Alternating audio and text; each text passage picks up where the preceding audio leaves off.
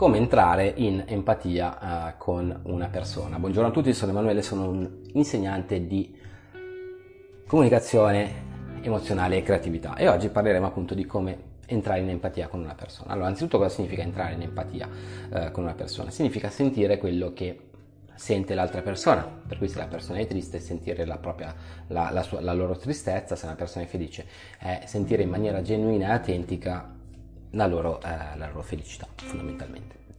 Ed è una connessione di tipo umano che è potentissimo, ok? Potentissimo e potete usare appunto le vostre capacità di entrare in contatto empatico per tantissime cose, d'accordo? Uh, vi accorgete, no? Se voi parlate con una persona, se siete sulla stessa frequenza oppure se state dialogando su uh, frequenze eh, sbagliate. Ovviamente sui libri uh, quei libricini che, che, voi leggete e che ho letto anch'io per poi bruciarli di comunicazione efficace vi diranno di usare l'empatia poi per vendere, per conquistare le donne. Raga, a che punto siamo? L'empatia deve essere un qualcosa di naturale, spontaneo per migliorare la società, appunto, ok? Per migliorare i rapporti umani, per stare meglio con se stessi e con gli altri. Non deve essere una, uno strumento, una macchina ok? Un, un, attrezzo che vi serve per ottenere degli scopi, men che meno economici, men che meno sessuali, cioè farebbe ridere questa cosa.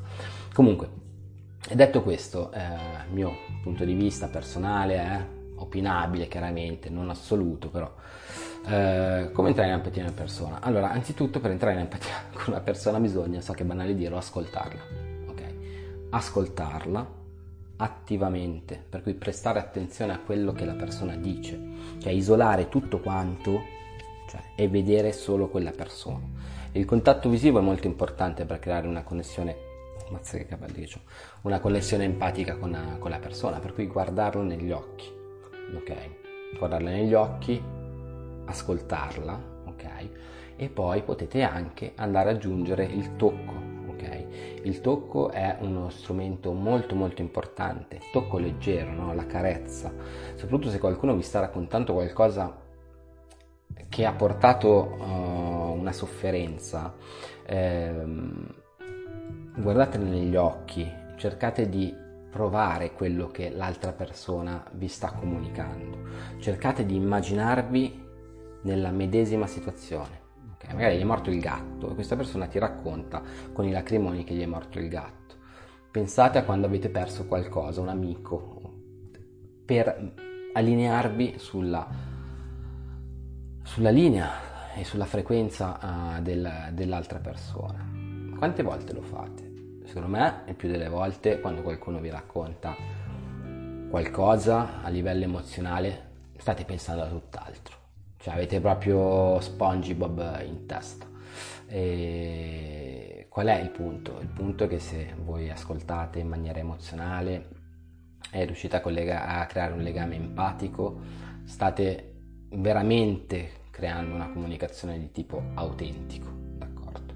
Eh, state veramente creando qualcosa che in quest- questi anni è veramente rara e veramente eh, preziosa. Per cui provate la prossima volta che un vostro amico, un vostro conoscente vi rivolge la parola ad ascoltarlo veramente. Create un ambiente salubre di ascolto.